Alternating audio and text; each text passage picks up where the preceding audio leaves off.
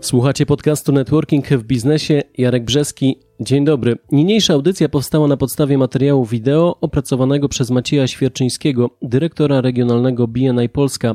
Temat na dziś: jak działa networking. Startujemy. Zastanawialiście się kiedyś, co jest najważniejsze w biznesie?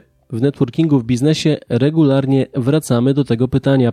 Zazwyczaj przedsiębiorca, który prowadzi biznes 5, 10, 15 albo nawet 40 lat, na tak zadane pytanie odpowie kontakty. Jak więc rozumieć słowo kontakty?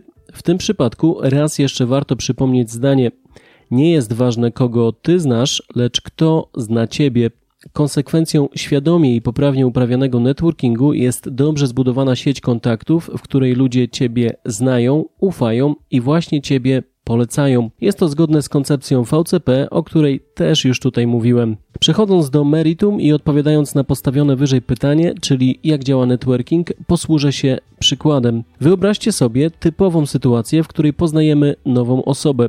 Część z nas niestety nadal uważa, że kolejnym krokiem powinna być sprzedaż produktu lub usługi nowo poznanej osobie. Jeśli jesteś sprzedawcą, w porządku, sprzedawaj. W końcu to Twoja praca, ale w networkingu to tak nie działa. Networking nie polega na sprzedaży. Jakie kroki powinniśmy więc podjąć po poznaniu nowej osoby, jeśli uważamy się za networkera lub networkerkę? Najważniejsze jest to, aby ta druga osoba wiedziała, kim jesteś i co robisz zawodowo. Kolejnym etapem jest zdobycie zaufania tego człowieka i zbudowanie z nim szczerej, naturalnej i długofalowej relacji. Dopiero wtedy otworzy się przed Tobą morze możliwości.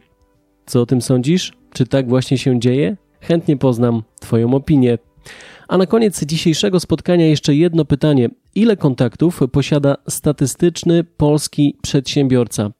Statystyczny polski przedsiębiorca posiada od 100 do 200 kontaktów biznesowych. Jeżeli jego kontakty będą szukać usług lub produktów z branży, którą reprezentujesz, istnieje duże prawdopodobieństwo, że poleci właśnie ciebie o ile wasza relacja opiera się na wzajemnym zaufaniu i świadomości rzetelności świadczonych usług, bo właśnie na tym polega uprawianie networkingu. Dzięki networkingowi docieramy do kontaktów naszych kontaktów i maksymalizujemy możliwości biznesowe.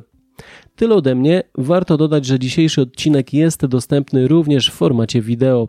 Tak, nasz vlog na platformie YouTube nazywa się Networking w biznesie. Kolejny podcast już za 7 dni. Dobrego dnia i do usłyszenia.